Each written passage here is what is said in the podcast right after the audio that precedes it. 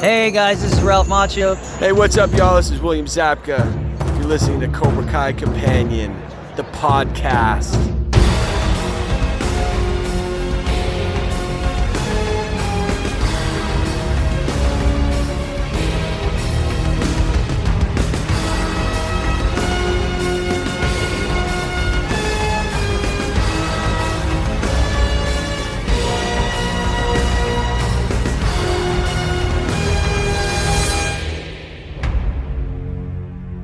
Welcome back to another episode of Cobra Kai Companion, and I am Peter.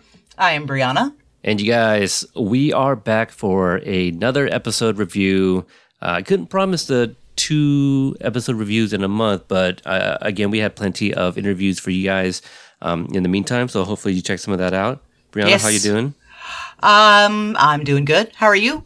I'm doing fantastic. Uh, uh, things things been good for me. Um, I, I put out a short episode. If you guys saw that on the feed, it was um, the announcement of Cobra Kai being added to the Paley Fest uh, lineup this year, 2022 in April, April 8th to be exact. So um, I will be attending that. Looking forward to it, and hoping to coordinate some sort of Cobra Kai fans slash companion meetup. Oh, that would be awesome. Yeah. So don't know if we're going to do it before or after the event because uh, the event is at 7:30 p.m. LA time. So you would imagine hour or two ish afterwards. That, that might be late for some. So I'm just waiting to hear back from other four other things uh, before I um, you know make I guess um, yeah, pick a date and time and, and place and all that. But if you guys are attending and are interested in such a meetup, uh, be sure to follow us on social media, and I'll announce all of those at the end of the episode. So, um, yeah, we'd definitely like to uh, meet you know our listeners uh, if you guys are attending, and uh, you know we'll have a good time. So, I think a good time will be had by all. absolutely. Uh, anything you think we can put out some house cleaning, whether it's us or just Cobra Kai related? Uh, well, some housekeeping for us for the YouTube channel. Still trying to get my feet under me with the um, daily episodes. There have been a few times I've managed to pull it off, um, and uh, hope to get that solidified within the next couple of weeks to where we've got a, a regular schedule of postings on the YouTube channel. Um, it was a little bit more uh, ambitious than I was expecting. Uh, And- n- n- nothing new on my end here. Like I, I say that all the time. right i've i've got them i've got them recorded and i've got you know so i've got the audio for all of them and if we were doing an audio podcast it would be awesome but um i'm having a heck of a time getting the video processing done so but bear with me i will i will make it happen it will absolutely happen um, i know we've not had a companion after dark episode in a couple of weeks um, we will be back saturday at uh, 9 p.m. Central, um, 9 9 p.m. to 10:30, and hopefully have very very special guest um, that everyone will be interested in. So keep your eyes open for that. Ooh, I, I'm I'm interested. Um, let's see. I don't think we announced it uh, the last time we did an episode review, uh, and if we did, well, this is this is for those that uh, missed it. But um, uh, Martin Kove uh, has a podcast with uh, Jesse and Rachel, his twin twin children, ch- children, young adults, um, and it's it's a great show. It, it's it's um it's one of my favorite Cobra Kai podcasts, obviously. Uh, but it's I, I every episode I listen to, I come away with it feeling like I learned something. Like I feel smarter for listening to their podcast. Oh, wow. Yeah, if you guys have not yet checked it out, be sure to subscribe. Uh, I, I believe you know it's everywhere you can find it. Uh, Kicking it with the Koves. So I think uh, four episodes up at this point. One of which uh, also had guest uh, Leo Birenberg, one of the composers. Um, on this latest one, they had a uh, a sort of therapist or psychologist of sorts. Um, but yeah, it's it's really good. They get in like okay, so the last episode here is called the strike first mentality of Cobra Kai. So they really get into some um, topics and issues that made me kind of re uh, ha- had me um, kind of reconsider the way I react to disciplining my kids. You know, one in particular. So um, again, I, I came away with it. Uh, you know, wanting to better myself. And Wow. without that podcast, I feel like I'd still be like, you know, Daniel from 408. Um, which you know, there's still glimpses of that, but um, yeah, just I definitely check it out. If you check out one episode and don't like it, maybe it's not for you. But I, I'm enjoying every single one, and every Thursday I am looking forward to a brand new episode. So check it out. We, we weren't sponsored, so but it's Right. You know, definitely my um, recommendation there. Uh, no news of anything else at Cobra Kai, but Peyton List, uh, she did have a uh, makeup line uh, play P L E Y uh, that that released, and um, some really great pictures of her with like Joe and Hannah Kepple. I think Mary was there, Gianni. So a few of those were at like the I, I believe it's a launch party. So if that's something that interests you, uh, definitely uh, check it out. Yeah, the Um, ad was the ad was really really awesome.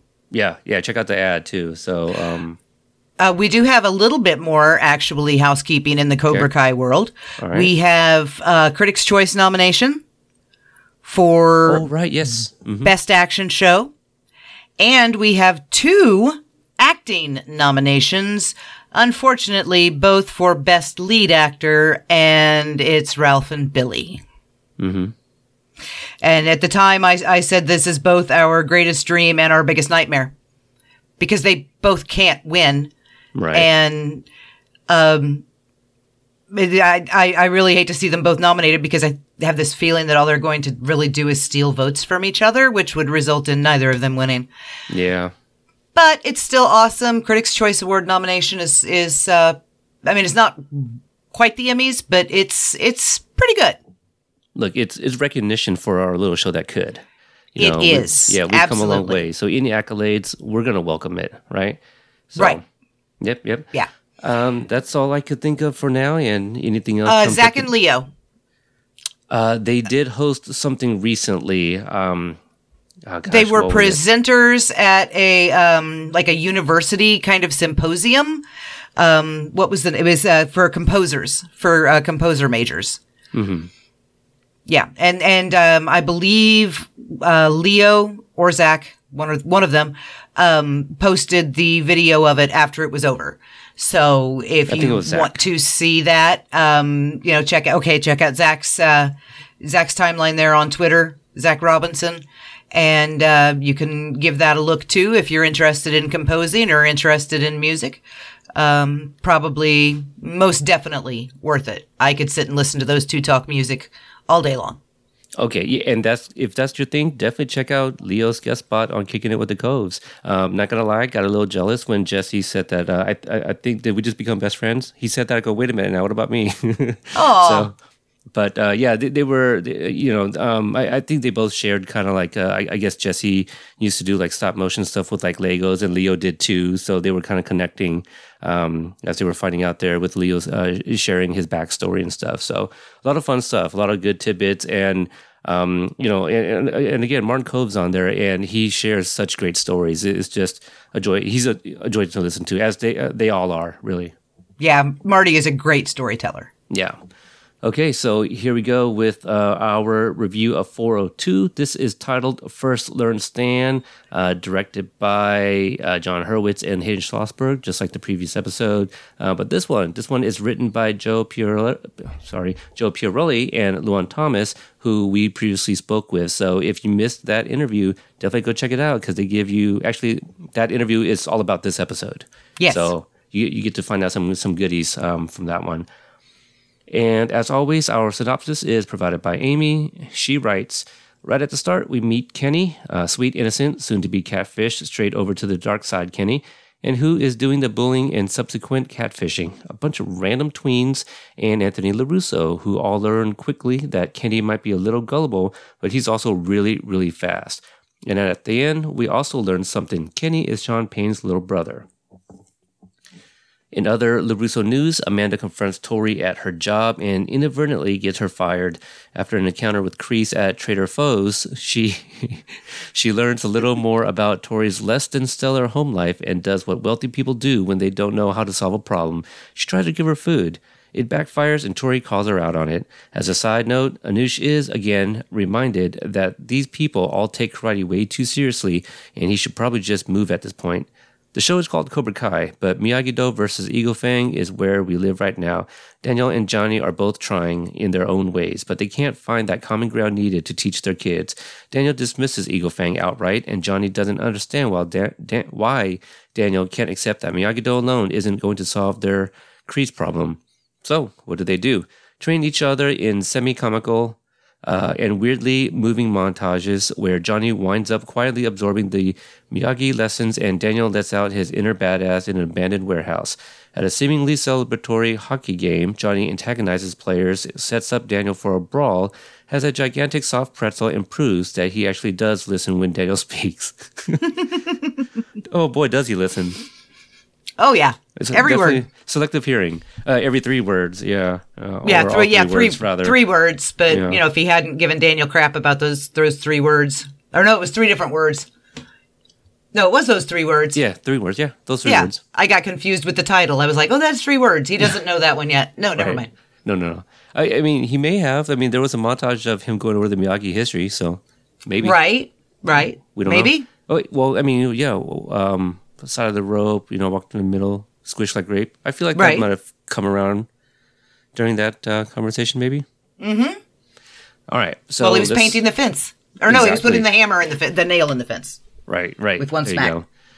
Uh, so we open up in a, on an introduction of a new character, Kenny. This is very similar to the opening of Tom Hanks' Big, where he's also playing a computer game before school. Uh, we see that his username is Kenny the Jet. Luan Thomas said that he's the fan of, uh, of one Kenny. Um, and what's your thoughts on this? Uh, he's up early and playing Mm-hmm. games on his first day of school. Um, he looks very much like every, you know, 12, 13 year old boy I've ever met and or raised. Um, I like the, the Kenny the Jet because, you know, obviously he is super fast. So there's that. Um, also I'm a huge fan of Elton John. Okay. So anything that makes me think of Elton John, which Benny and the Jets. Um, but I don't know quite why the 99 is there. My son, number two son, was born in 1999 and he's 23. Yeah, that that's got to be. I, I didn't look up to see when like, you know, um, you know, maybe it's related to Kenny the Jet. Um, I'm I'm not exactly sure because we see later with Leah. I'm assuming like her part of her username on Instagram is 05. I'm assuming that's when she was born. Right. Her character, yeah.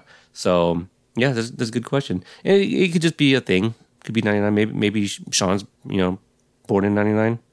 That's possible. Yeah. So, um, let's see. I, I I just thought it was interesting because my nine year old, um, who's you know obviously a little bit younger than Kenny here, he doesn't play games in the morning because we're very much like, all right, you, you're going to wake up, you're going to get ready, you're going to eat, and we're out the door. So he has no time to to really play. But um, you know, we see Kenny sets an alarm, right? So it sounds like it's a, it's a it's something that he does often. But I'm thinking, you know, obviously new kid doesn't have friends, and so that's what he's doing. Right. Um, and, and plus, if this is an online presence, then, um, he, he, you know, potentially has friends online in the game. This Right. is, you know, very much a, uh, kind of a Minecraft Mm-hmm. clone, it looks like, or a, um oh, what's that other one? It's the one I tried to play. Roblox. Um, yeah, Roblox. Um, but there was that other one that I tried to play, Fortnite. Fortnite. right, Um, right, right. Because that's all about building too, and you've got human characters and but the the trees are all low poly and and uh you know when the, when we zoom out we find out that he does not have any adult supervision at home when he's getting ready anyway Right. Right. So- um, he's getting ready, and uh, in the kitchen, we see that his mom had baked Rice Krispie treats with M and M's, and uh, she left him a little note to wish him on his first day of school. Wish him. Wish what, what does she wish him? Like just to have a good day at school. Um, Yeah. And reminds him not to miss the bus, which is capitalized. So maybe it happened before. uh potentially i mean he's her son so she's going to know his habit of playing video games Yeah. um, you know, but I'm, I am curious. Um, this is obviously, you know, back after Christmas break, right? So this is the middle of January ish or beginning of January.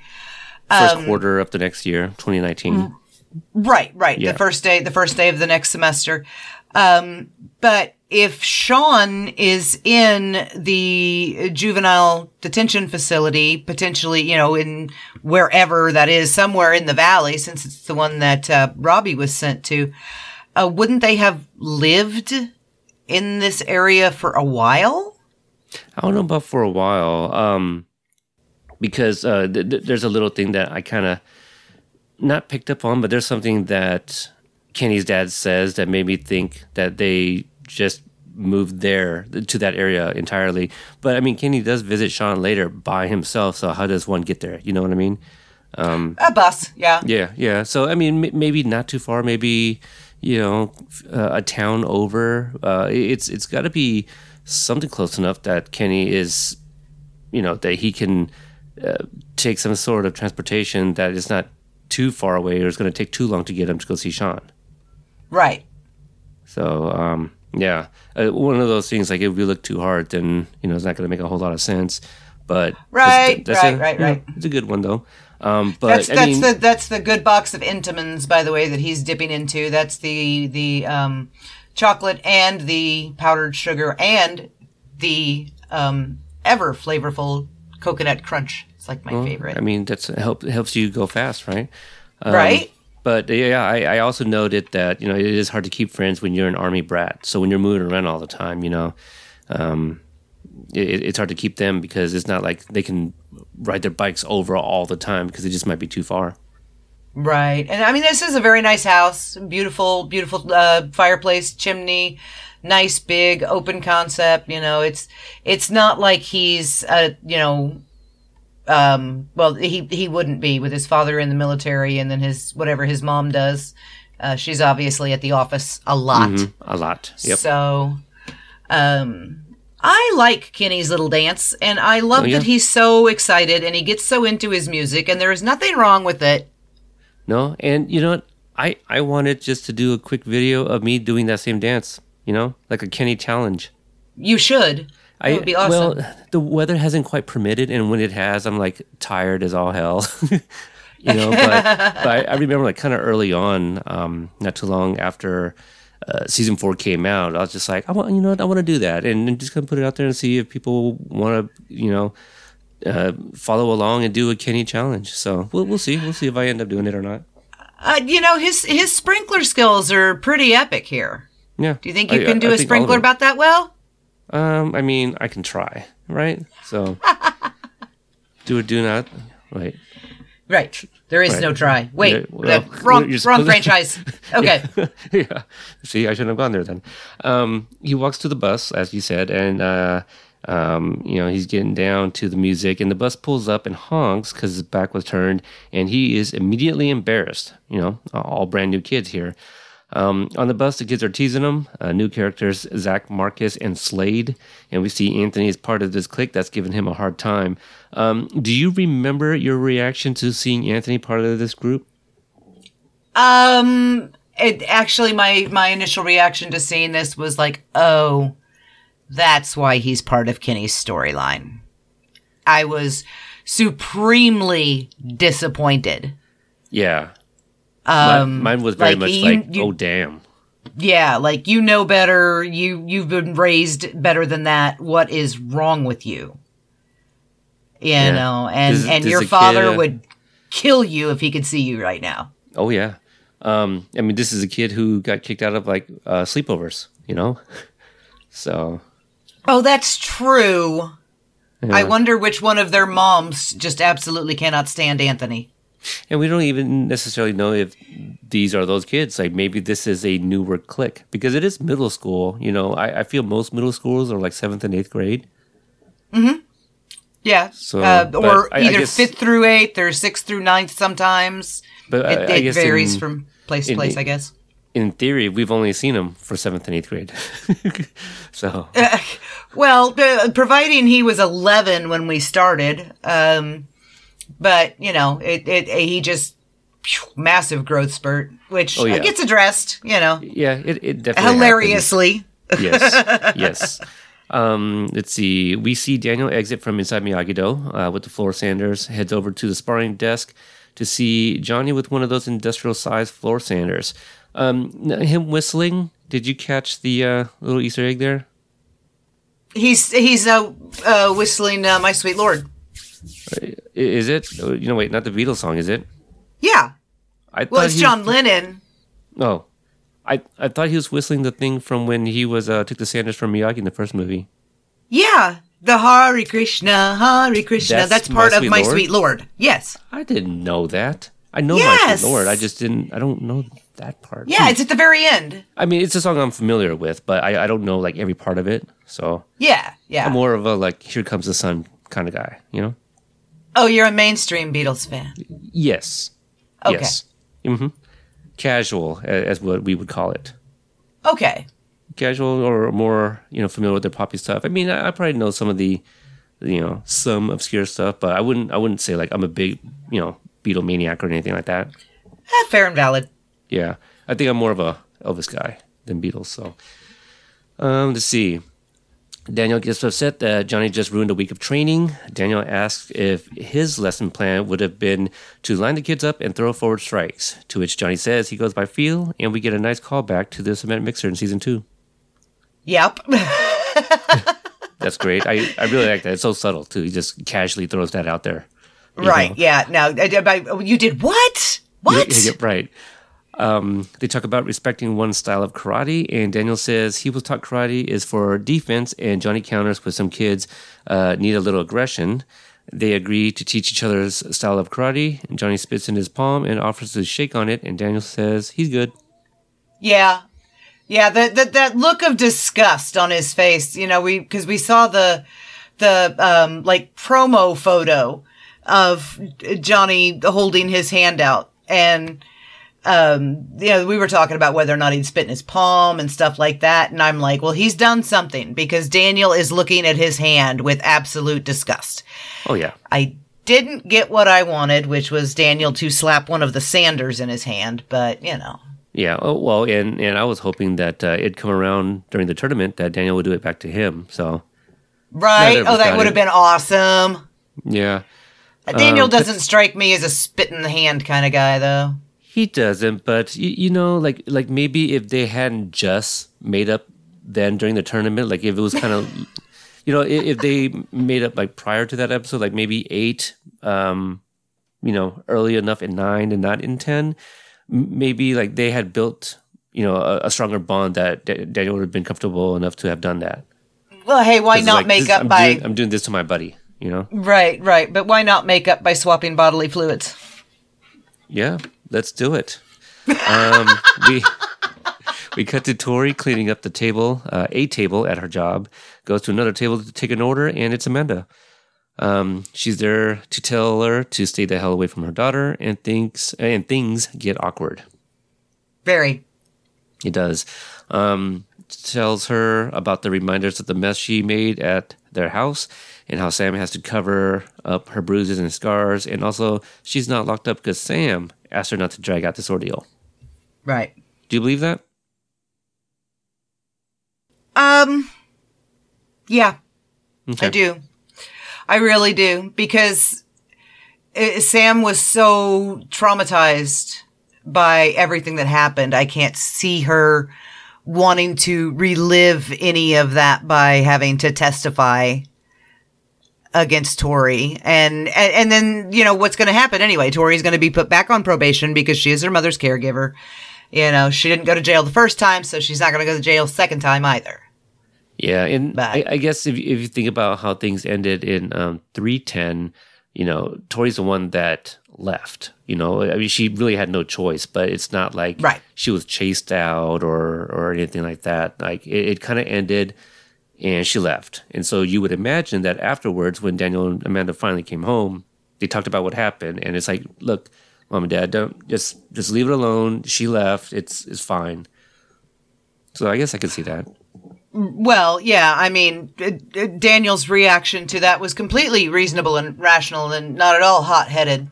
Um, and had nothing to do with him going to kick the living shit out of Kreese. Well, y y- what what what happened was Johnny hit the the Miyagi Fang signal, right? And, Right. and Daniel came came running in Yeah, his defense. still in That's- his yeah, still in his blue velvet pants. That's why he's still yeah. Yeah, Because I mean that's what the signal's for. It's like, hey buddy, I need your help. You drop everything and you go. there you go. No. um, she wants to know if uh, Tori got the message. Tori asked, what if she didn't? And Amanda says that would be a mistake. Uh, this customer ticks her off because he can't hear that she's in the middle of a heat exchange and gets fired. Um, yeah, go Yeah. ahead. I was going to say uh, uh, Amanda feels like she got her fired because the situation would not have happened had Amanda not pushed it. Right. But Tori got herself fired by turning around and uh, telling a customer to shut the hell up. You Right. don't do that. And what we saw of her, the little glimpse that we saw of her, and then from, you know, what we know about her from seeing her at the skating rink, she was very good at her job Yeah. right her her tone of voice was was perfect and you know she she's very good at at waiting tables and that's that's clear she's very good at her job I mean, and, and just what you said there, you know, she walks up to Amanda. Her demeanor is very nice because seconds ago we just saw her cleaning up a table, underwhelmed with what the previous patron had tipped her. yeah it was a know, it was a definite low ball Yeah, and she could have just walked up to Amanda, and you you would hear the annoyance in her voice, but instead she tries to you know kind of just keep her composure and ask in a professional manner. So right yeah, I see that. No, she she's a good worker. Um, yeah, the the, the temper, like you know, you got to keep that under control when you're on the clock. Right right. I mean I, I i understand that she was pushed into a corner and you know then people start looking at amanda funny as she's standing there but it doesn't really i mean yeah amanda was there and she caused it but but tori knew better. Yeah, but yeah, it's unfortunate too because it, it sounds like this this manager he was probably just waiting for an opportunity to fire um, fire her because I'm, I'm not saying that this has happened before, but I'm sure there's been some behavior stuff that that they have noticed that you know obviously she's not like employee of the month or anything like that. right yeah no So, uh, as she leaves, she tells the patrons that the restaurant received a B on the health inspection and tells the soup guy that she saw one of the cooks dip his balls in the soup, which uh, he then declines. Would you believe have believed her? I don't know if I would have.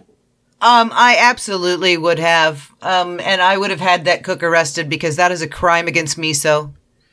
You know, uh, uh, uh, amongst other things, but um, Amongst other kinds of crimes. And, and Yeah. I'm not saying that like cooks and people that work in the kitchen do that voluntarily, but I feel if it does happen, it's because the customer was a problem.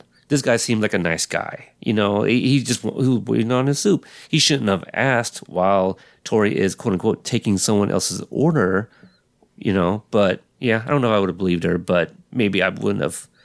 Canceled Yeah. He really should have left her alone. I mean, uh, uh, provided that that um, Amanda was just a difficult customer rather than someone that she had a, a personal conflict with, she would not have been able to turn around and talk to him anyway, because then she'd have been diverting her attention away from the customer she was waiting on.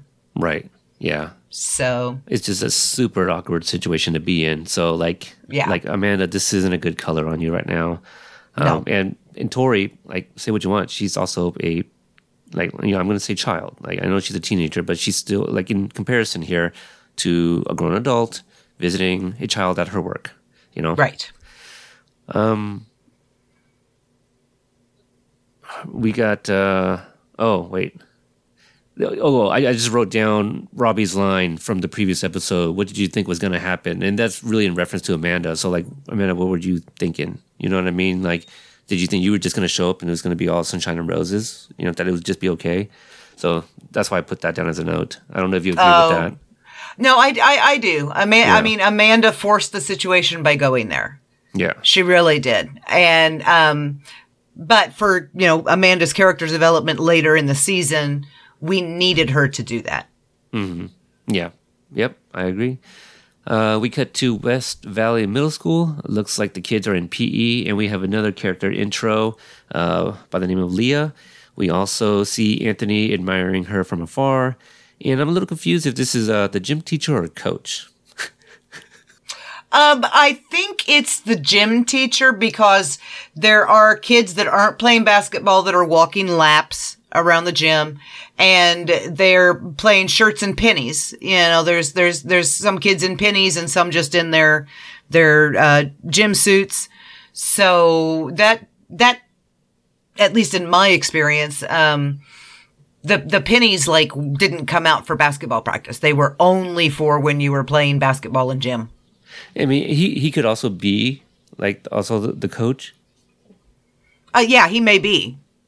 Yeah, it, I mean, it, a lot of time PE teachers are, you know, basketball coaches and things like that, especially in middle school. Uh, let's see. He calls on Anthony and the friends plus Kenny to play some basketball. Uh, Kenny's got some handles and blows by for an easy layup. Uh, Anthony has the ball and his shot is blocked by Kenny, but accidentally hits him in the face. Uh, Zach eggs him on to bust out that karate, and Anthony tells him he can't because those moves cause permanent brain damage. Um, I had wondered if this, I mean, I, I guess it's got to be a coincidence because he's never really talked to Johnny, but that's something Johnny said in season two, where um, you know they they thought that like uh, Miyagi kicking their butts caused like brain damage to Tommy. Oh yeah, yeah, yeah. I think my buddy Tommy got brain damage from that fight. oh, what was that? Season one? Maybe that was that season was season one. That was part of his story Okay. to Miguel. Right, yeah. right, yeah. During Johnny's story, the the, uh, the song. Okay, Yep. yeah. so call back to season one, not two. Um, I thought that was funny. Uh, That so was. I thought that maybe he's lying to fit in. Obviously, um, I think that's pretty pretty obvious. Oh yeah, yeah, yeah, and Um, everyone just assumes because he's he's Daniel a LaRusso. Larusso's son Right, that he knows. Yeah. yeah and um oh well, i guess sam hadn't as far as we know hasn't previously competed in all valley so they wouldn't have seen like samantha larusso in a previous um tournament so yeah maybe just um that he's daniel's son right. daniel's son um she let's see leah no kenny comes to a jesus i'm missing some things here Kenny comes to Jesus. Really? Kenny comes I to missed that scene. apologize, and Anthony is pissed and thinks it was on purpose. Uh, Leah comes over to de-escalate, and she advises Kenny to ignore them and thinks uh, his Dungeon Lord shirt is dope. Uh, Anthony visibly upset in the background. Uh, he is, and then we end the scene pretty well the way we started it. Only instead of Anthony longingly watching Leah from across the gym, now it's Kenny. Right. Um, we cut back to Johnny painting Miyagi Do side to side. Uh, Johnny says he could have had it finished in two minutes with a paint sprayer, and Daniel responds that he'll be missing the point of the lesson. Um, why doesn't Daniel start by explaining the point of the lesson? Do you think? Um, well, uh, because he wants to do it the way Mr. Miyagi did it with him and the way that he's done it with all of the students so far. You don't tell them what they're learning. It, the, the I mean, even Demetri knew that he was learning, but he couldn't figure out what. That's why he's like, oh, can I do a workbook or something? Um, so this is like Johnny's version of why isn't there a workbook? Um, I think Daniel wants the lessons to speak for themselves, and he wants to give Johnny that aha moment where he starts using these blocks against Daniel and goes, "Hey, this is awesome." right. Yeah, I But suppose. I gotta also- say that for you know a 50, 60, 70 year old you know cedar wooden siding, um, this is in really good shape. yeah, I mean, could have uh, remodeled it at some point over the three decades, Potentially, yeah, maybe. You know, yeah. because it's obviously it's been painted uh, painted at least twice in this series so far. Oh God. Every single one of those kids had a hand in painting that house. We saw Robbie and Daniel painting it. We saw Demetri painting it. Uh, we've seen uh, now Johnny, and I'm sure that, you know, the other kids were involved in painting it too, Yeah. uh, when they first came over from Cobra Kai. Um, he does tell Johnny if he wants to learn how to fight defensively, he has to change his instincts. Uh, Daniel tells Johnny he missed a spot, and annoyed, Johnny says he's done with this. Um, continues with offense will always be more badass, and then Daniel karate chops the top of Johnny's beer bottle, a la Mr. Miyagi in the first movie. Um, I was surprised to see that, and you know, again, this is this is what I love about like all of the writers, their patience and not giving us everything from the movies in the first two seasons, you know? Right. Right. And this is a big one. And, you know, it, it, they didn't go so far as to have, you know, Johnny ask him how the hell he did that and Daniel to say, I, I don't know. It's my first time. So, um, maybe Daniel has just practiced breaking beer bottles. I don't, I don't know. I mean, um, I mean, you, you would imagine he continued learning with Miyagi after the events of part three, uh, and I'd imagine even after part four. Um, and that has to have come up at some point, right? Hey, can you teach me that bottle thing that you did that one time, or you, you know? Well, I mean, I think it's it's it's just a what is it a, a, a, knife hand strike or something like that. It's called. Sure. Um, it's it's just the the basic like it's chop. bottle chop.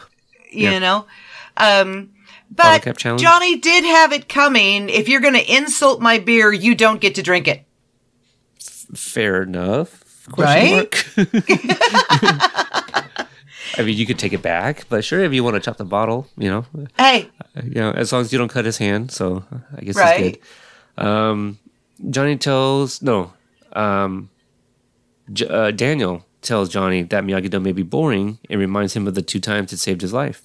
Uh, we flash back to an alternate line of Johnny telling Kreese he sucks while being choked out in the opening of the second movie. And shout out to Becky who asked Jon about it on Twitter. awesome. Uh, Daniel says no one was more badass than Mr. Miyagi, and Johnny continues his training because he says 100% facts. Yeah.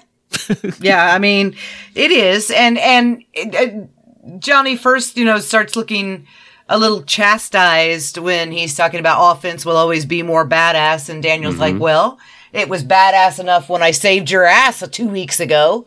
You know. Yeah. Um it it uh it, it kind of gave him a new perspective on it. And I, I like how quickly he went right back to it. And he's just like determination on his face. And this, the, the, the shot that I'm looking at right now is of Daniel looking forward and Johnny looking back toward the house and Johnny's walking past. So they're facing different directions, but they just, it, it's a, it's a beautiful shot. And Johnny is just so immediately invested in this. Yeah. Like, I mean, it's not like it, it it's not a magic magic pill. It's not going to, you know, solve all of he and Daniel's problems immediately, but giving him that perspective on what he's doing, I think was he's like all into this. He appreciates it now. Yeah. Yeah. I, I completely agree. I, I love Billy's face acting. We, we talk about that a lot, the face Yeah. acting. Uh, we got to Robbie teaching Cobra Kai Miyagi Do techniques. Um, explains why Miyagi Do or Miyagi, yeah, Miyagi Do is difficult to learn and that the blocks are incredibly precise. Uh, he has Tori demonstrate wax on, wax off. Uh, Kreese steps in and adds that Miyagi Do has one tiny flaw. Their entire style is reactive, which means their moves are counter moves. Um, and then being in control, they can use that to set traps. Yeah. A lot of us uh, were very unhappy with Robbie at this point. Incredibly. This was my first um, cover your ears. Fuck you, Robbie of the season. Uh, mind your own goddamn business, Robbie. Well, he is minding his own goddamn business, Yeah, but I, I, I, guess that doesn't apply here. Yeah, Uh, no. Just call back to season one reviews. right, um, right. Poor Tom. yeah, yeah, mind your own goddamn business, Daniel. Yeah, Uh, Robbie asks Tori to then show him paint the fence, but adds a sweep to which she didn't see coming. Uh, and he says it was part of the lesson. Uh, she takes him down, flips him over, and Kreese stops her before she punches him, and then calls her to the office. So you were mentioning one of those um, pictures that released uh, pre uh, season four airing, and I kind of said that the way she had her arm cocked back and the way Kreese was standing behind her, I felt like he was about to stop her and say, "Hey, you know, cut it out" or whatever. So n- not too far off. yeah. I I did not expect that. I mean, I knew that Robbie is laying there and he's he's not like making a move to hit her, but I did not expect Kreese to call her off. Hmm. Interesting. Okay. Um, he does ask her what's wrong, and she tells him that she lost her job, uh, and it, and he asks if she feels sorry for herself. Uh, she doesn't know how or what to answer, and he continues to use that when something bad happens, you have two choices: you let it tear you down, or you let it build you up. And sometimes a step backwards opens a new path forward. And I love that. Um, basically, are you going to let history repeat itself, or do something different to change the outcome? Yeah, that he actually gives her remarkably sage advice Yes, for who he is. absolutely. Yeah. Uh, Kreese tries to dig deeper and ask what happened, and we end there. Yeah. Um, Kenny is getting home from school and receives a call from his dad, Major Payne. No, not that one. This one. Um, Right? I do notice a combat patch on his uniform, so obviously he has served overseas. And there's a photo of him and another soldier in his office. Um, and just little, little something I noticed. I appreciate like the look of authenticity, like the way they're holding their weapons, even for a photo, uh, because sometimes you know maybe people don't do enough research and uh, they're holding the, the weapon like incorrectly or you know something is usually off in movies as well and i don't know if that's on purpose but it always bothers me when they are Yeah. Yeah. That, that, and, and, uh, what I notice here, especially after, uh, talking to, um, to, uh, Luan and Joe about it, um, it, it does look a little absurd him having the, the strap of his duffel bag over his name tag the whole time. He sat down in a chair. Why is he still holding the duffel bag over his shoulder? well i mean uh, jon and hayden addressed that in, in our Yeah. interview yeah Yeah. so go back to that. They had to cover it. Yeah. exactly for the reveal otherwise you'd already make that connection right then and there if you Right. weren't already theorizing it um, but yeah again just like the, the patches obviously frank did his frank homer did his research and knew that combat patches go on your right shoulder. So um, looks great to me.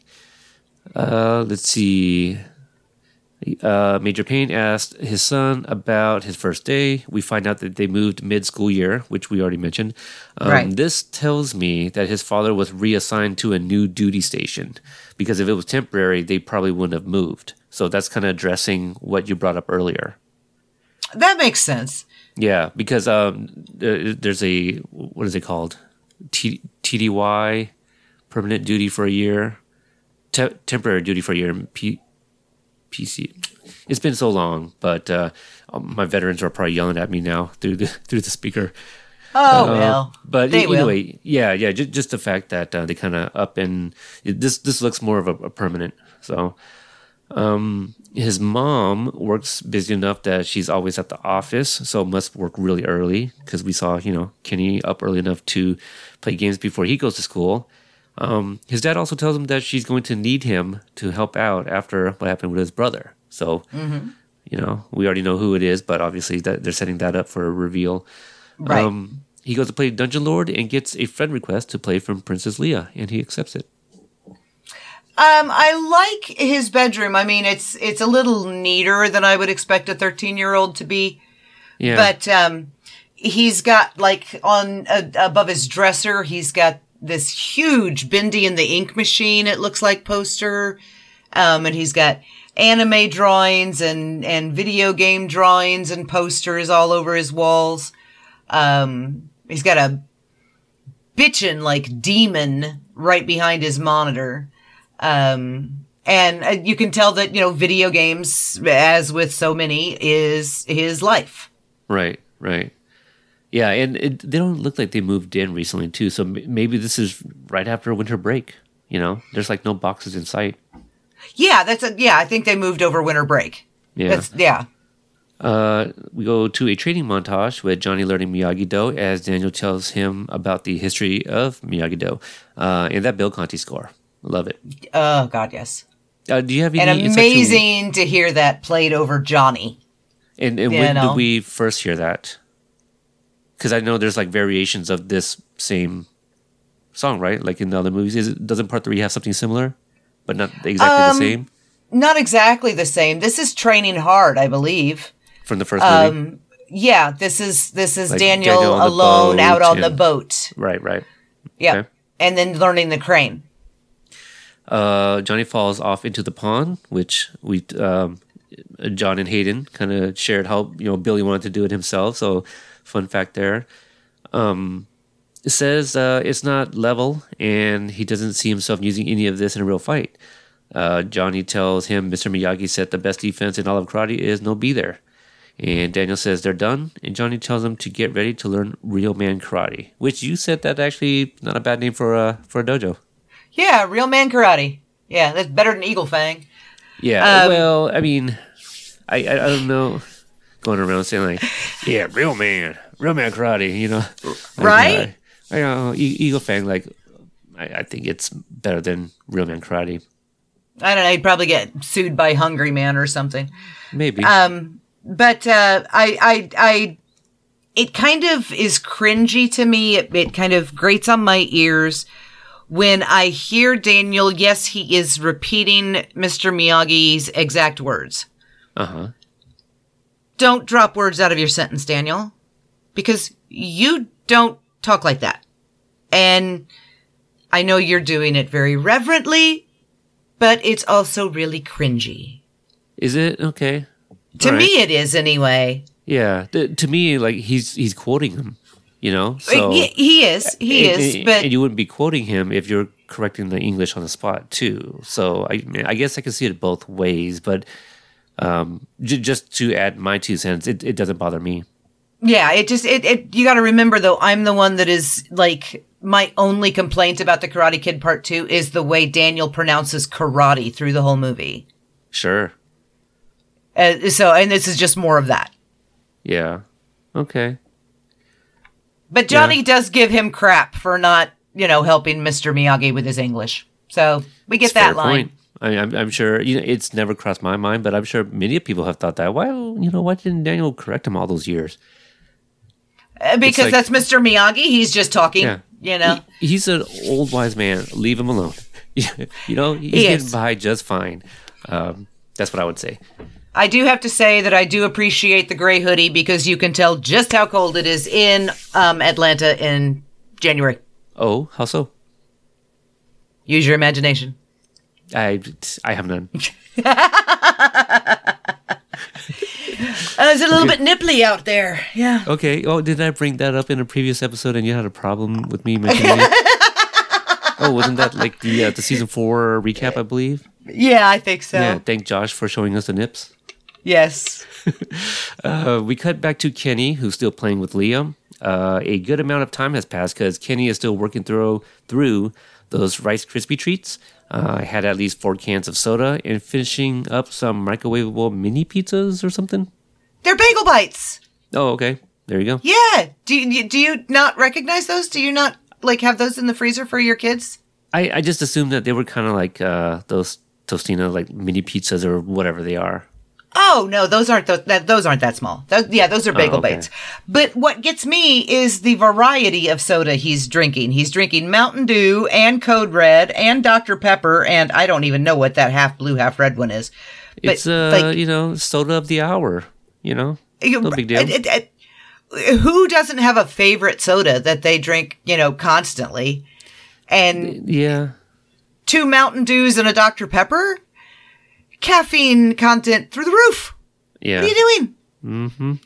No, I guess you're right. I, I mean, my wife picks me up a 24 pack of Monster, you know, for work. So, Right? so and I- I've got like a case of Diet. Mountain Dew next to my desk, twenty four seven. Yeah. Uh, let's see. Uh, Kenny pulls up uh, Leah's Instagram, and we find out that her last name is Cabrera. Uh, we also find out that he's being catfished by Anthony and his friends. Uh, and I wrote down that I can't imagine all of them were standing there the whole time. That um, there's junk food there for sure, but a couple unopened soda cans, uh, a small bag of chips, and what appears to be Twizzlers. Yeah, I mean there, there's Cheetos and what's that over there? Maybe Smart Foods, popcorn, Sprite, Blue Powerade, which according to my kid is the only flavor that matters.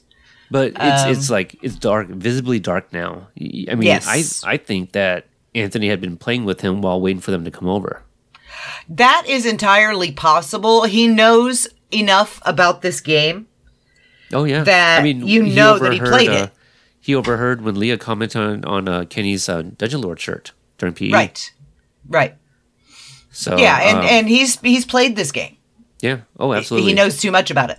he he was faking the funk, as people say, you know, to Right. um, Zach and them earlier. So, um, let's see. Zach tells Anthony to have him dress up as Mister Scribblebottoms and to join a cosplay meetup at Balboa Park.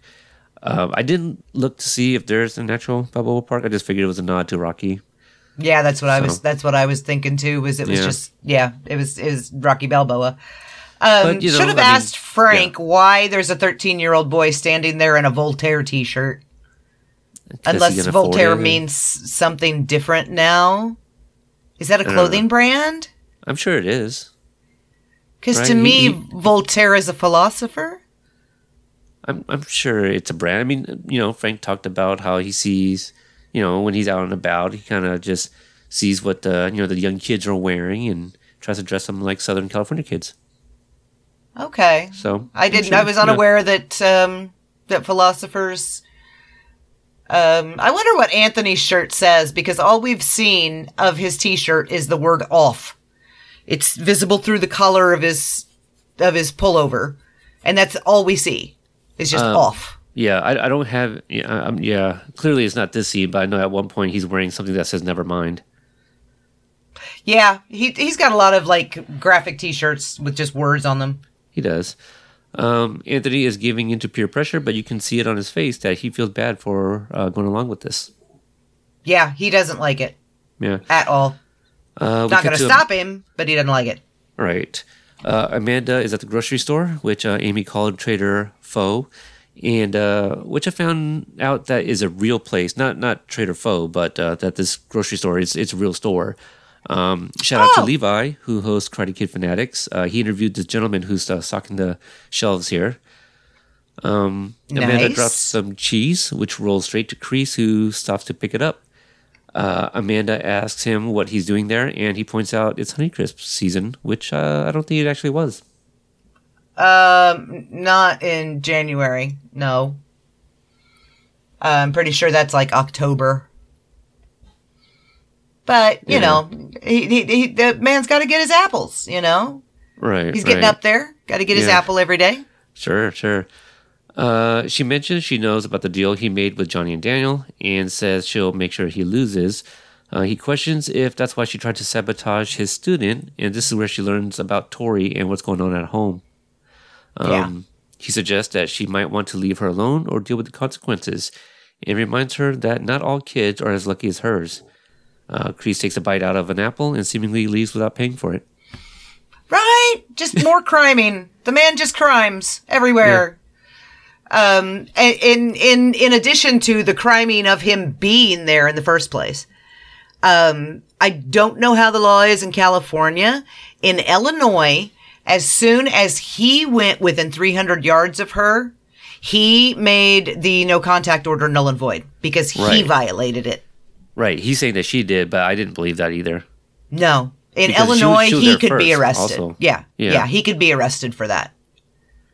That's Uh. violation of his own contact uh, of his own no contact order. Right. Uh, we cut to Daniel knocking on Johnny's door, um, waiting uh, for his well, yeah, waiting his training for the day. Uh, he also thinks he's waking him up, but I'd argue Johnny probably never went to sleep planning for this entire day. What do you think? Um, no, I think Johnny slept. But Just got up I'm- early. Yeah, but I, I just, I am, um, you know, this, this is uh, much happier. This in this, this knocking on the door ends much uh, better than the last time Daniel knocked on Johnny's door. Um, when mean, he ended up putting his foot through it. Oh, the that's be- right. the The, beer, beer yeah. was the beer was before that, Yeah. but we didn't see that. We just saw that from the inside. Yeah. Good, Yeah. good point, I guess. Too late for a pop in. That still cracks me up. Uh, let's see. We cut to Daniel being unblindfolded in an abandoned factory. Uh, so many questions. Um, one, why Uh, yeah? blindfold him? Because you know, I'm sure at some point they're gonna walk out. Is he gonna blindfold him again and take him back to the apartment? Or I, I, I don't know. I think he just probably wanted to um, unleash the surprise on him all at once. Yeah, but it, it Okay, is a very alright. strange thing. Like, where, okay, first of all, where did Johnny get the headband that came with the season one and two box set DVD? um, I owns one. assume yet Yeah. again, they don't sell those on Amazon in this world. Well, I mean, but that was that was very that was very cute. It was it was strange and bizarre and oh my god, what the fuck? But also very cute yeah, and funny. I thought so. Uh, Weber Industrial uh, is a nod to Daniel's original surname, uh, for those that didn't know. Uh, Johnny gives an introductory speech about Eagle Fang to Daniel, and they begin his training. And I love the part where he calls him Newark. Yes. Yes. I love that. So, where do you think he learned that? I mean, at some point, I mean, they have bonded, right? So, They have, but I don't know that Daniel would have gone in depth about, you know, the move out to California. Now, if they had bonded when they were 17, 18 years old, yeah, sure, he probably would have told him. But uh, Daniel's home now is California.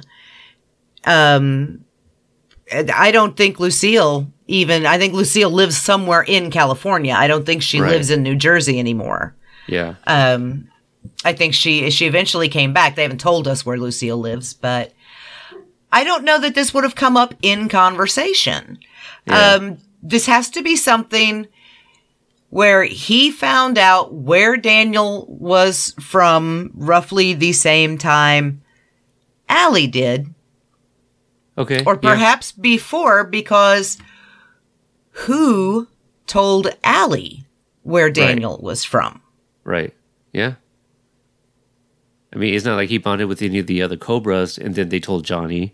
Like, Right? I, I, I- do kind of agree with you. Like, I, I feel that Johnny heard it from somebody else offhand and not directly from from Daniel. Right, right. And I mean, the only person that we ever saw Daniel tell where he was from was Freddie. Huh. Okay. Interesting. So maybe Freddie told them both? Could be. I don't know. Yeah. Question. Uh, like I said, many questions. Yes. Um, we cut to Kenny arriving at Balboa Park. Uh, finds out that he's been set up by Anthony and his friends. Um, they all come out filming him in an attempt to prevent them from posting the video. Kenny accidentally knocks Anthony's phone down uh, by breaking it. Now, I didn't catch the screen right before it fell, but do you? I mean, I, I don't know if you have it up right now, but um, Yeah. do you remember if it looked like it posted before it uh, dropped? Um, let me see. because you know we we do see later on in, in the episode that um you know the the video is being shared and stuff so i don't know if the other kids posted what they had or um, oh, he could have been Anthony- live streaming it too. oh you're right yeah yeah yeah ooh that's a good one Yeah, he could have been. Okay. That could have been the end of a of a the abrupt end of a live stream. right right that actually that that makes sense um he tells them that he wasn't trying to break it that they were being assholes and we get a similar moment here like when miguel was being picked on by kyler and his friends in the very first episode Um, the kids are they're bad here. Uh, Marcus rips off Kenny's tail uh, and holds him still, while Zach kicks him and Slade elbows him. Pretty brutal uh, for Uh, for their age. Uh, yeah, yeah, and again, pretty reminiscent of uh, the Halloween fight as well. Um, Yes. with the the other cobras getting their their uh, their strikes in, their hits in here. Um, I feel for Anthony in this entire situation. I I feel, or not for Anthony, rather for Kenny, um, because Anthony just stands there like he knows it's wrong and he knows he should stop it, but he's mad. But he doesn't want to do this, but he's going to anyway. And right. Griffin's uh, uh, here's let's talk about someone else's facial acting. Yeah. Griffin is expressing all of this without saying a single word. Right. He, I mean, his Um, This kid's is quite a while. amazing. Yeah, Oh, this yeah. kid is, is is amazing. This kid is going to be a star. I think so. He is really good. If you Really guys good. go back, for those that missed it, um, the episode where uh, Kristen Baldwin of Entertainment Weekly joined me for our top five things that we didn't expect, my number one was Griffin's um, portrayal of Anthony in season four. Like, I just, I was so surprised by it. We had no idea uh, what his story was going to be, um, you know, the in, involving Kenny or, or anything. And so, like, I was blown away by what they gave him and, and, and how Griffin pulled it off by being the same kid we've known since season one. Exactly. He and Dallas both, um, Yeah. you know, 13, 14 year old kids who are putting nuance into their performance. Like, eh, eh, were they born with this ability? Where did they learn this? Yeah. I mean, just Um, a talented crew, you know, they Crazy talented. being, yeah, being other, uh, being around other talented people, you know, it, it, it rubs off. You know? Right. And once again, especially with the long hair and the kind of feathered thing he's got going on, looks so much like Ralph did on Eight is Enough. Yeah, I believe you. Disturbingly. J- J- Jeremy something? Disturbing. Yeah. Right. Jeremy Andretti. There you go. Uh, they egg Anthony on to show them his moves, and hesitation allows Kenny to get free and run off. Uh, we got a call back to the first movie where Daniel was being chased by the cobra cobras across the field, but here Kenny is able to jump over the fence and get away. Yes. We see him hiding in the dumpster next to a blue bike, probably a stupid bike that some kid hated. yes. I I saw a uh, behind the scenes pic that the inside of the dumpster was actually shot on a set and not at the park. Oh well, Yeah. thank God, because they, you know I'm, I'm glad to find out they didn't throw this this child in a dumpster full of real trash. I mean that's that's obviously not a real banana peel he's he's laying on. Um, one of the things that actually made me giggle. This is not a scene to giggle at, Yeah. but the other four didn't even try to jump the fence. They Right. immediately started looking for a way to go through it. Yeah, I mean, They're maybe so they're not lazy. athletic. Well, I Yeah. mean, maybe not, uh, maybe not lazy, but I, I think um, of the of these kids here, I, I think Kenny's just the most most athletic. Uh, yeah, yeah. You know, I, I, I do wonder though, why did they all change clothes before they went to the park? Like none of them had the same clothes on. You know, is this where he's uh, Anthony's wearing Nevermind? Yes. Oh, uh, oh, th- this is the day after. That's why. Oh, okay. I thought it was that same night. Yeah, when when um, when Zach told Anthony to tell him to go to Balboa Park, he, he tells him to um, have him go there tomorrow night. Is what he Oh, that's right. That's right. Yeah. That's right. Yeah, we got Fila, we got Vans, we got Breaker, whatever that is, and then the Nevermind hoodie. Fila I wore at their age. Um, that looks a lot like the Fila jackets I remember from the '80s too. And I was one of those kids that was rocking the Fila uh, sliders, which I feel they might have started that trend to wear sliders. There was like black and navy. That trend needs to go Fila. away. Uh, I have a pair of Jordan sliders now. I mean, what's wrong with sliders? Dudes wear them with shorts and socks. That's They're what's wrong with them. supposed to. I mean, you can wear them with shorts. You're really not supposed to wear them with, with socks. But you know, if you're an athlete, it's very it's nice to you know kick off those shoes after a game or you know after um, scrimmage or whatever, and just throw in some sliders. Eh, It's nice and comfy. it's so goofy. Uh, we got to Johnny and Daniel at a hockey game. Uh, judging by the jerseys, looks like TB3 is playing with Frank Helmer and a few of the riders. Right? Unbeknownst to Daniel, this is part of training. Uh, Daniel points out one of the players was spearing, to which Johnny shouts out to the ref. Uh, this causes said player to be thrown in the penalty box. And while there, Johnny instigates and Daniel de escalates, so he thinks. thinks. And I love that the hammer, uh, you know, that's the nickname of um, one player, Ham, H A M M. Uh, he refers Johnny as his boyfriend. Yeah, there's a lot of uh, the, the, the boyfriend, lover boy, um, The hammer and, gets it. He gets it. Yeah, yeah, he ships Larusso, Yeah, he, he knows he knows what's up. right? Uh, the game ends, and as they're leaving, Johnny points out that the team didn't win because they played better defense, is because they beat the crap out of the other team. Uh, Daniel replies he's not going to change uh, his stripes. He just has a better understanding of what goes in that head of his. Uh, continues to respect Eagle Fang the way he respects a madman with a nuke. It's a good line. Um, it is a good line. I watching watching this scene, watching them, you know, walk across the lobby um, as they as they leave the arena. Um, it dawned on me that I could watch these two walk toward the camera for ten hours, uh, two seasons of just these two walking around talking, and I'm here. That's a lot. That's a lot of walking. I would prefer our previous uh, version of this was where um, Johnny joins Daniel on a flight to Okinawa. Oh yeah, yeah. You know? It Yeah. actually is. It's it's it's all them in a confined space where they can't get away from each other. And what do they do? Yeah. Yeah. Um, let's see here. They run into the hammer and a few other players, uh, one of which who came out with a hockey stick. Um, Johnny disappears, and these guys really get under Daniel's skin, and he strikes first. Yeah. Um, and I wrote down, shouldn't talk about another man's wife. Dope. Do not say things about Amanda. Yeah, I do find funny that uh, one of the guys was like, "I'll have the backseat all to myself." So like you're just you by yourself. I mean, see, he's not talking about about another man's wife. I thought that Uh, funny. no, totally talking about another man's wife. I mean, Um, just like his words, like li- literally his words is like, "I have the backseat all to myself." Yeah, no, that's not what he meant. I I, I get it, but just the words alone, you know, Okay, the words alone. like him Um, in the backseat by himself. I know he'll have it all to himself, excluding them. I, I do have to say, you know, throughout this, Daniel is trying to de escalate. He's trying to remain calm, trying to be Daniel. You know, he's being the very Daniel of it all. Yes. Um, and he goes from pretty to holy fuck hot in about second and a half. But I mean, you you saw that earlier too when he was punching them balls. Oh my god! Yes, punching the baseballs out of midair, climbing He the didn't have chain. to throw baseballs. I mean, what I said was yes. fine. Yeah, yeah, okay. Oh, yeah, okay. Yeah, punching balls.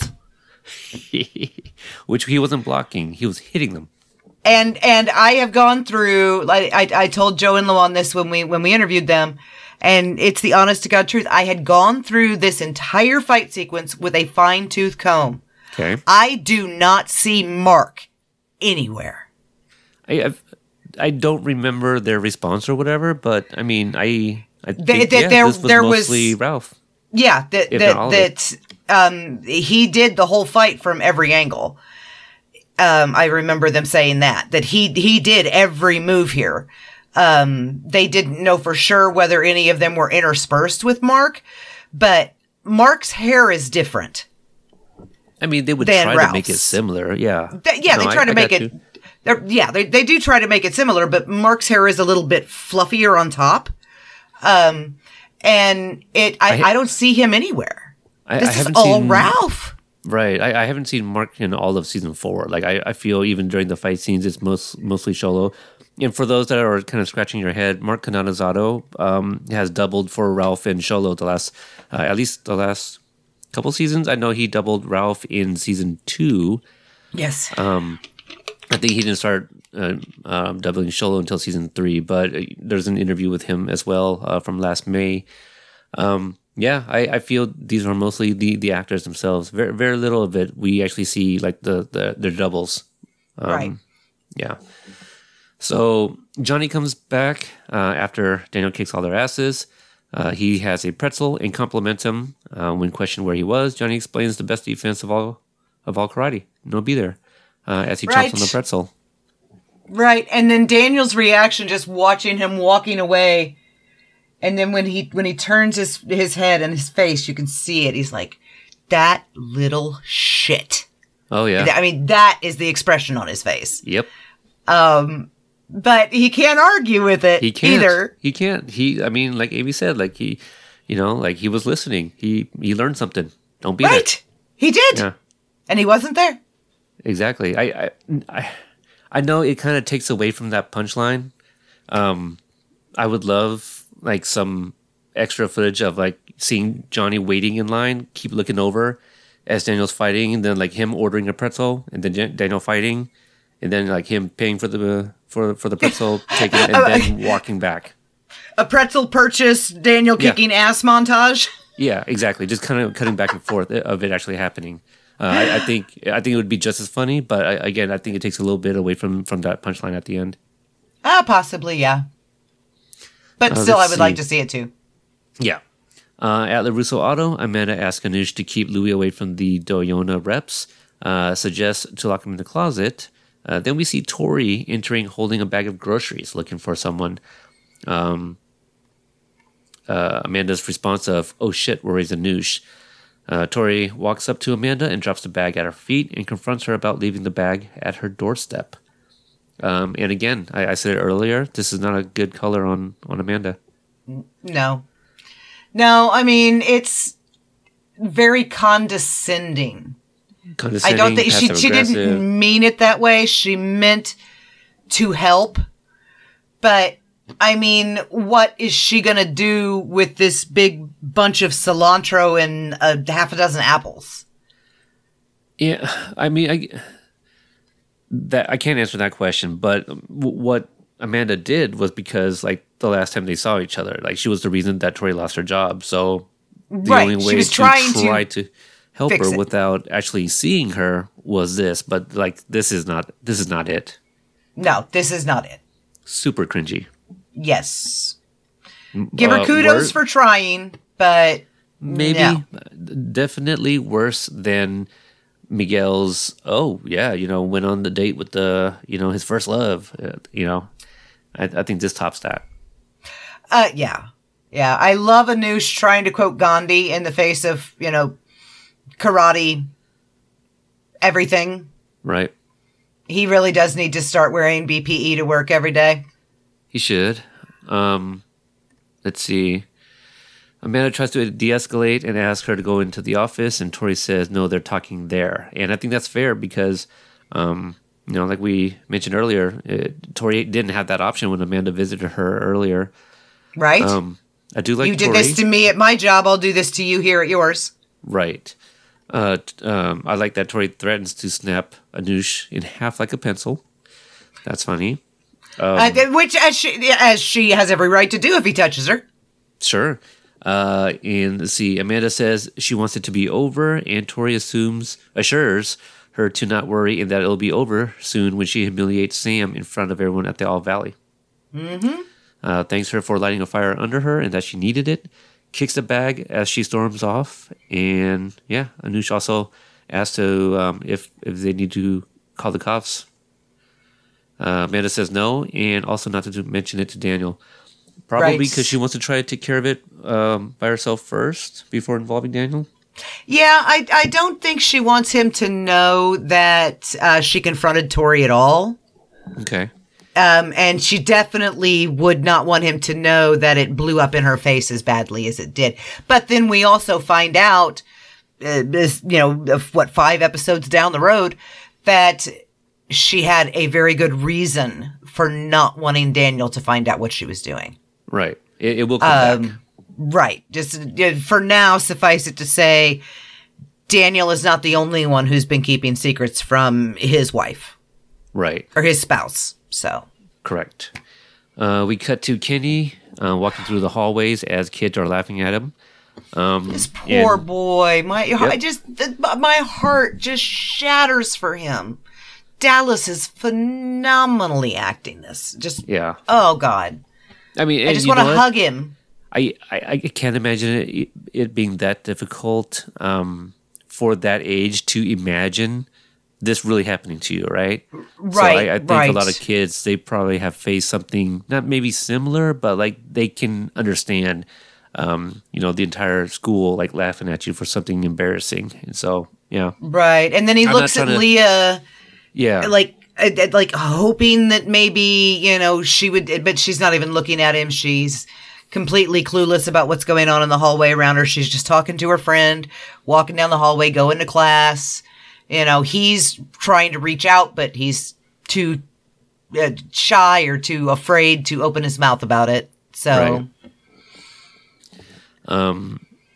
we hear a voiceover of Kenny talking about how his time at his new school is miserable. Uh, talks about how he gets chased and beat up and doesn't think that it's going to stop. And he doesn't know how he's going to keep going. Uh, mentions one of them even knows karate. I mean, I know they keep telling Anthony to bust moves and stuff like that, but he's never really seen it. So I guess he just believes it as well.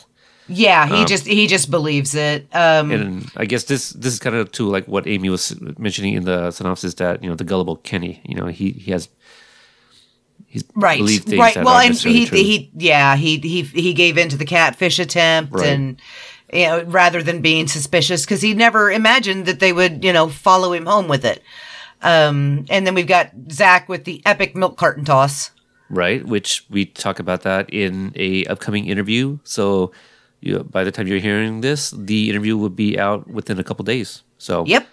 uh, with uh, with Brock Duncan who plays Zach. So Yeah. um, let's see. We get a reveal of Kenny visiting his brother Sean in juvie, who he tells uh, him that he knows a guy that can help and and Yep. It's basically, I got you. I Yeah, got you. I, I know. Yeah. Ex- I know someone who knows karate too. the way that Sean laughs, I I I love okay so much. Yeah. Um, and I really, really hope that I know he's busy with Ezekiel. Um, but I, Walking I, Dead. Yeah. I, I really, really, Elijah? or Elijah, Elijah, Yeah, yeah. not Ezekiel.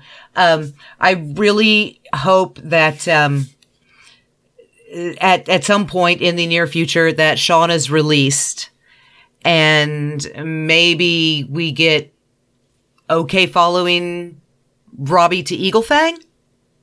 Who knows?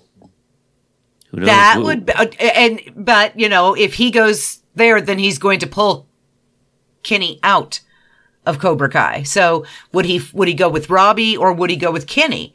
Because you know it, it, things get complicated in the last episode of the season, so I don't know where exactly Sean would land. I- mean, complicated is an understatement because with his brother out, d- does he continue with karate? Because will he still need it? You know, so that that's going to be an interesting, um, you know, story dynamic there to kind of keep an eye on in season five. It will be if it, if it even comes up. But I mean, uh, yeah, he's still going to need it to a certain extent. I mean, he's not going to want to be the reason his brother goes to jail again. Yeah, and Um, and who knows? And you saying that makes me think. Well, maybe Sean does enroll into one of the schools because he doesn't want to go back to. I mean, but that's how he got into juvie. Yeah, was protecting Kenny. Right. So it's not whether I mean if he got his ass beat, he would have ended up in juvie, right? So Right. yeah, again, he won. It will be He won the fight. Right. Right. He also right. kicked the living shit out of Robbie the first time they fought. Yes. Yes. I mean, also he's a lot bigger too. So This is true. Uh, I Those mean, shoulders know- do not stop. I, I I know there's like uh, this great poster and, and GIF and meme of Yoda. You know, size matters not, but sometimes it does. Sometimes it does. Yes, sometimes it does.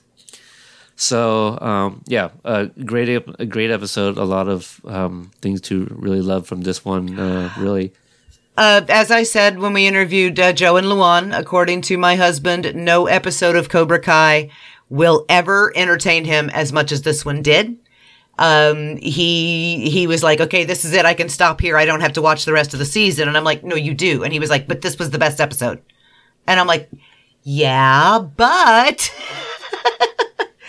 um, and I do have to say that despite my track record of always falling on Michael Jonathan Smith episodes as my favorites for the season, this year Joe and Luan pulled it off. And this is my episode of the season. Oh, interesting. Okay, yeah, I'm I'm a hard 408, which is the same writers. So Joe and Luan for for 408, absolutely. There, hey, look, they won. They Yeah. won the best writer awards. I, yeah, Both- I mean, for I'm- both of us. I'm Yay! not. I'm not. I'm, look, I'm. I'm gonna say 408 is my favorite episode. I'm, I'm not saying anybody's better than anybody, right? Oh yeah, They're, yeah, they're all on the same team. you know, Michael had Michael had the had that you know it, Michael was my heart for three seasons running. So now I got to make a little room, give a little love, Joe and Luan. Yeah, there you go. Uh, all right, so we do have one email that I did mention in the previous episode that we can uh, get to because we're it was super late then when we recorded that episode, and we're kind of running out of energy and, and time. So we'll um, get to this interview. So I'll read it, and then we'll give our thoughts here. It's kind of lengthy, so so sit back a little bit here. Okay. Um, this is from Callie. She uh, emailed a week after season four dropped. Um, she says, So I just started listening to your podcast and I love it. It feels nice to have people who don't hate Daniel because I think that happens a lot in the fandom, and I consider myself to be a huge Daniel LaRusso apologist. LOL. Can't wait for more as you go. uh, wait, can't wait for more as you go through episodes. Also, I hope it's okay to spiel all this. Um, I, I love the show, but one of its weaknesses, I think, is I feel they explore everyone else's trauma well, but Daniel's. They just assume we have all we we have seen all three of the Karate Kid movies, so the audience will know or have enough of it, um, have of it thought out. They'll understand why he acts the way he does a lot of the time about Cobra Kai that isn't about his rivalry with Johnny. Uh, it just gets thrown in as little breadcrumbs, but not delving into Daniel's perspective is kind of insulting and just makes his character come off poorly. Like Daniel doubling down on Miyagi Do makes so much sense when you consider the fact that they just ran into Silver for the first time in 35 years. A man who left a lot of trauma and brainwashed him to where it nearly destroyed his relationship with Miyagi, the most important person in his life. Everyone gets their own way of showing their trauma, and the fans feel sympathy. Sam struggling with her PTSD, Tori's home life, Johnny's trauma with Kreese and how it shaped him, Silver and Kreese Vietnam flashbacks to understand them. Amanda's backstory was met with sympathy when telling it to Daniel, whereas we see the tail end of Daniel telling his story to Johnny and is met with a joke about him just going to the qualifying round. Like all that, and that's the most important part, I get it was used for humor, but it, it sweeps away Daniel's trauma. Uh, even flashbacks. Johnny has this sad edit with sad music. Uh, Daniels is met with upbeat music, just showing Silver and Kreese being batshit. Now I know the next Karate Kid was a wait. No, uh, now I know the Karate Kid 3 was a weak movie, but it was part of the franchise and part of the canon verse in the show. And while Silver was such an OTT villain over the top, Mm-hmm. They had to explain his behavior away with revenge and cocaine. They still did some real fucked up shit to Daniel. Two grown men fucking with a 17 year old boy for shits and giggles. And it wasn't just what Silver did when he had Daniel in his clutches, it's how he set up a scene of, uh, of events to get Daniel to trust him and come to him in Cobra Kai. I applaud the show for letting us see it from Johnny's perspective, albeit pretty flawed from his retelling of things, but it fleshes him out and makes him more human. It's a shame the writers just expect everyone to know the movies and barely delve into how it affected. Uh, always sorry to vent, and I do hope y'all have a good weekend. Stay safe. So, um, thank you, Kelly, for that um, that email. Uh, so, yeah, what do, what do you think? Do you think they don't really necessarily handle Daniel's trauma as well as they do everyone else's? Um, first of all, Callie, thank you for the email. Um, and thank you for the compliments. Um, yes. I, I agree mean, with every word. Yeah, she's she's kind of right. I mean, I I, I really do. Yeah, yeah. Um, yeah, we've seen the movies, and if you you know you watch those movies, and from one to the other is the the impression that you get is that Daniel is just like this remarkably super well adjusted uh, 16 you know 15 16 a uh, couple days into 17 year old boy who um, by the time that his uh, foray into the you know his his his appearances in the trilogy are done um, people have tried to murder him no less than five times. Um, and have uh, beaten him to within an inch of his life more than once. And he doesn't like have PTSD from it, or if he does, he doesn't show it. Right. Um, just just like when um, Silver walks into the into the backyard at Miyagi. Exactly. Right? Like he's upset, but then we but that's it. You know. Exactly. We get that we get that that that one shot where he looks far more pissed off than scared. Um, he looked more frightened of Kreese when Kreese was back there hitting the heavy bag than he did of Terry Silver walking around that fence exactly the way he did 35 years before. Daniel should have been absolutely petrified at that. And he wasn't.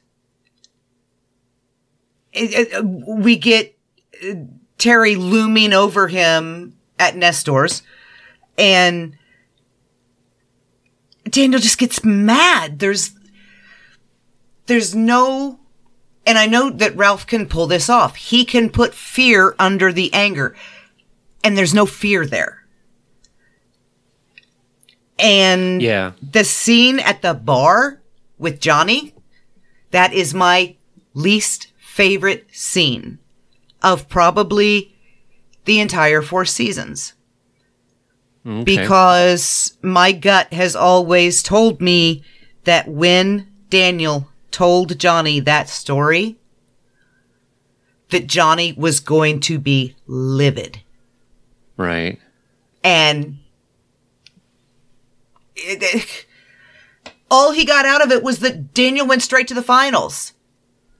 Like, did you stop listening at that point, or did you not listen to anything he said before? Right. That's not. Yeah, they played it for laughs, but that's not the way I have always believed Johnny would react to that. Yeah, and you know who knows? Maybe maybe we'll get something in season five that's already wrapped. You know, um, and but but also like to kind of what she's saying. If that does happen, why all the way till season five before we get that? You know, so yeah, it, it's not something I've ever really thought about. But um, I think Oh, I, I, I think about it all the time. I Oh, really sure. do. Yeah, yeah, but I I think I am in that. I don't know if it's a majority. Maybe it is a majority. I, I'm in that majority where it's like, yeah, I've seen the movies, and I am those people that she's referring to. Like, um, I I, I don't know if I've needed it, but I get it. You know what I mean? Like like what they're showing us. Like I, I kind of just roll with the punches there, but um, it it, Right. just, it it affects me a little bit differently. But but what she says, like it has made me like, oh okay, wow. I you know what? Not only did I not think about that, she is yeah, absolutely making valid points here and gave great examples of it. Hmm. Yeah, I mean, we, we saw the trauma happen to him. We saw him become a traumatized teenage boy. We've never seen him deal with it. Yeah, Never. The the third Right. movie ended with him hugging Mr. Miyagi and jumping up and down. Do we really think that his psyche was fixed after as broken as it was for the majority of the movie before that? yeah. No, like- there's fallout somewhere. There has to be. and I'm sure they have their reasons or whatever, but also, um, you know, it's you know the the the episodes are edited, you know, by by Zach and um, Zach Arnold, and uh, I don't know if Zach Arnold's the only editor. I feel there's at least two editors, but it could be a number of things as to like maybe maybe we're not necessarily getting that narrative, and I don't know if it's specific to be left out or or played a certain way, you know.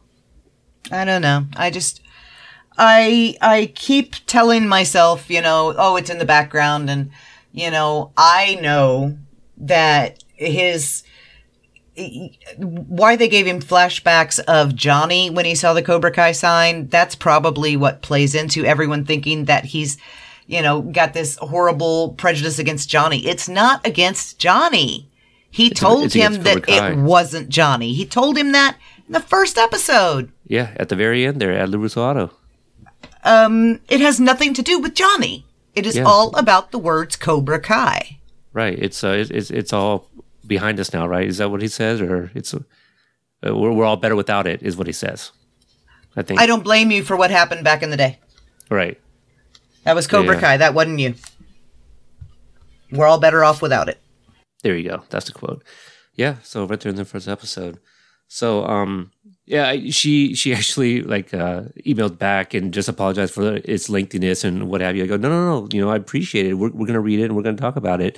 So um for those that are wondering, like if you email us, we're gonna read it. We I we used to solicit um you know for feedback and stuff, but it got really overwhelming as you can imagine. And again, when sometimes we record so late, Right. it's, it's difficult to get through all of those. So I stopped putting out posts asking for them. But if you email or send in a voicemail, we're gonna play it or read it. So I just oh yeah, there were there were times that the feedback portion of the episode was as long as the episode review.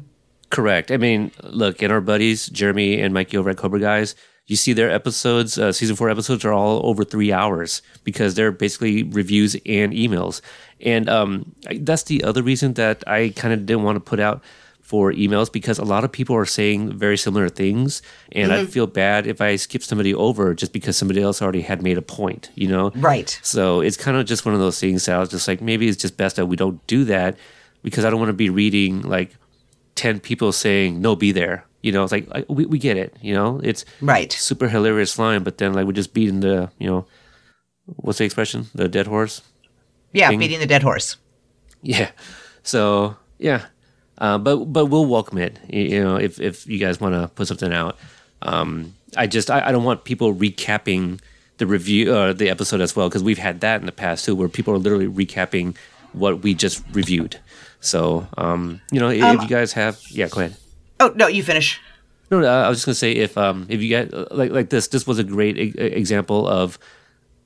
I don't want to say people sent bad emails, but like this um, was a really good discussions. You know, based on uh, so, some of her observations from all four seasons, and um, so I, I really Exactly. enjoyed this one. Yeah, yeah, I- Yeah, I- am just- I'm also going to yeah. say, Callie, I want you to look me up on Twitter if you haven't already, Brianna25, because I think you and I should join forces. We need to start a Justice for Daniel campaign. Um, you know, people started a, already, don't they? uh, Justice for Daniel. I mean, okay, well, that specifically, th- maybe not, but like, I feel No, like it's Justice for is- Johnny nonsense. But, but but isn't there something that you mentioned like in our last review or something something about Daniel or in one of the Yeah, when I well when when I was when I was talking to Frank, I was talking about Ah. the "Let Daniel Wear Red Again" hashtag. oh okay okay okay that's what I was thinking of Yeah. yeah yeah okay so yeah continue with um your your other contacts and stuff uh, since you're already on that for for What's wrapping that? up the episode you, you already told her Brianna 25? Oh, gotcha. Yeah. Okay. Yeah, we might I was like, what? Yeah. My other contacts? I don't know anybody. My name is Brianna25, and I am on Twitter, Tumblr, Instagram, Facebook, YouTube, where I make music videos, fanfiction.net archive of our own, where I post a silly little story. My email address is brianna25 at gmail.com. And we have a phone number, 424 Cobra 84, 424 Cobra 84. Leave us a voicemail. Yeah, yeah. I mean, you know, since we're kind of like doing all sorts of things that we haven't done um, in quite a while, we do have another um, uh, um, what is it called? iTunes review here that uh, I had not read. Um, so let's see here. This was January sixteenth from CK Fan twenty seven. The um, the subject is yikes, one star.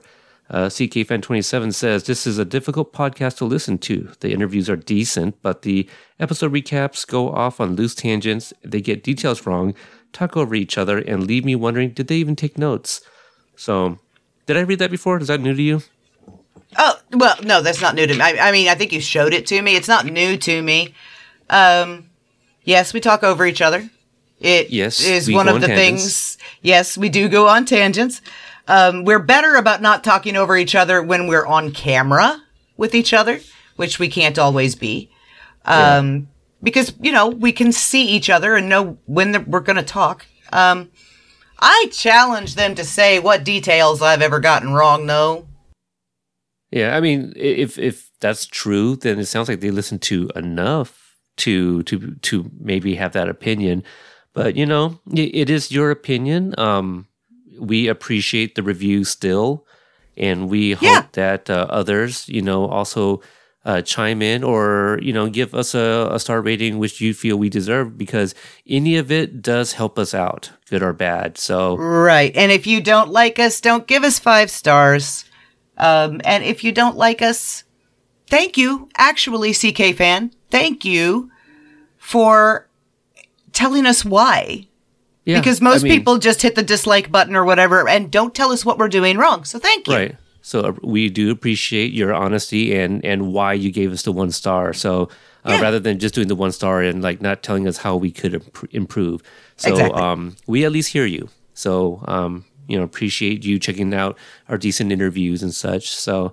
Uh, as I mentioned at the top of the show, Paley Center or Paley Fest rather, uh, 2022 is coming up in April. There are many other shows that will be included in the lineup. Um, so look those up if uh, you're interested in anything other than Cobra Kai, which will be on April the 8th. Uh, Friday, 7:30 p.m. So, if you are interested in a possible meetup, which more than likely will happen, just details are not quite ironed out. Uh, follow me on the social medias. We have a group page. You can find that in our show notes. But on Twitter, we are Cobra Kai Pod, at Cobra Kai Pod, rather, and at Cobra Kai Companion, Companion with the K on Instagram. Give me a follow there. And as I um, schedule things or have any kind of details, I'll post them. And uh, if you follow us, you'll, you'll see those.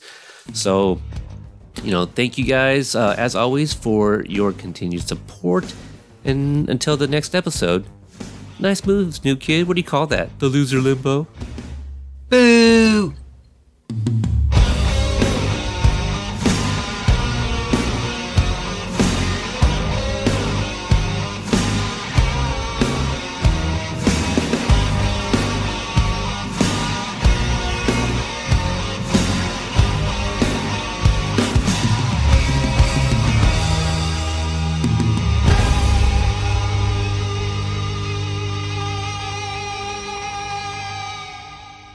Haven't you done enough, princess?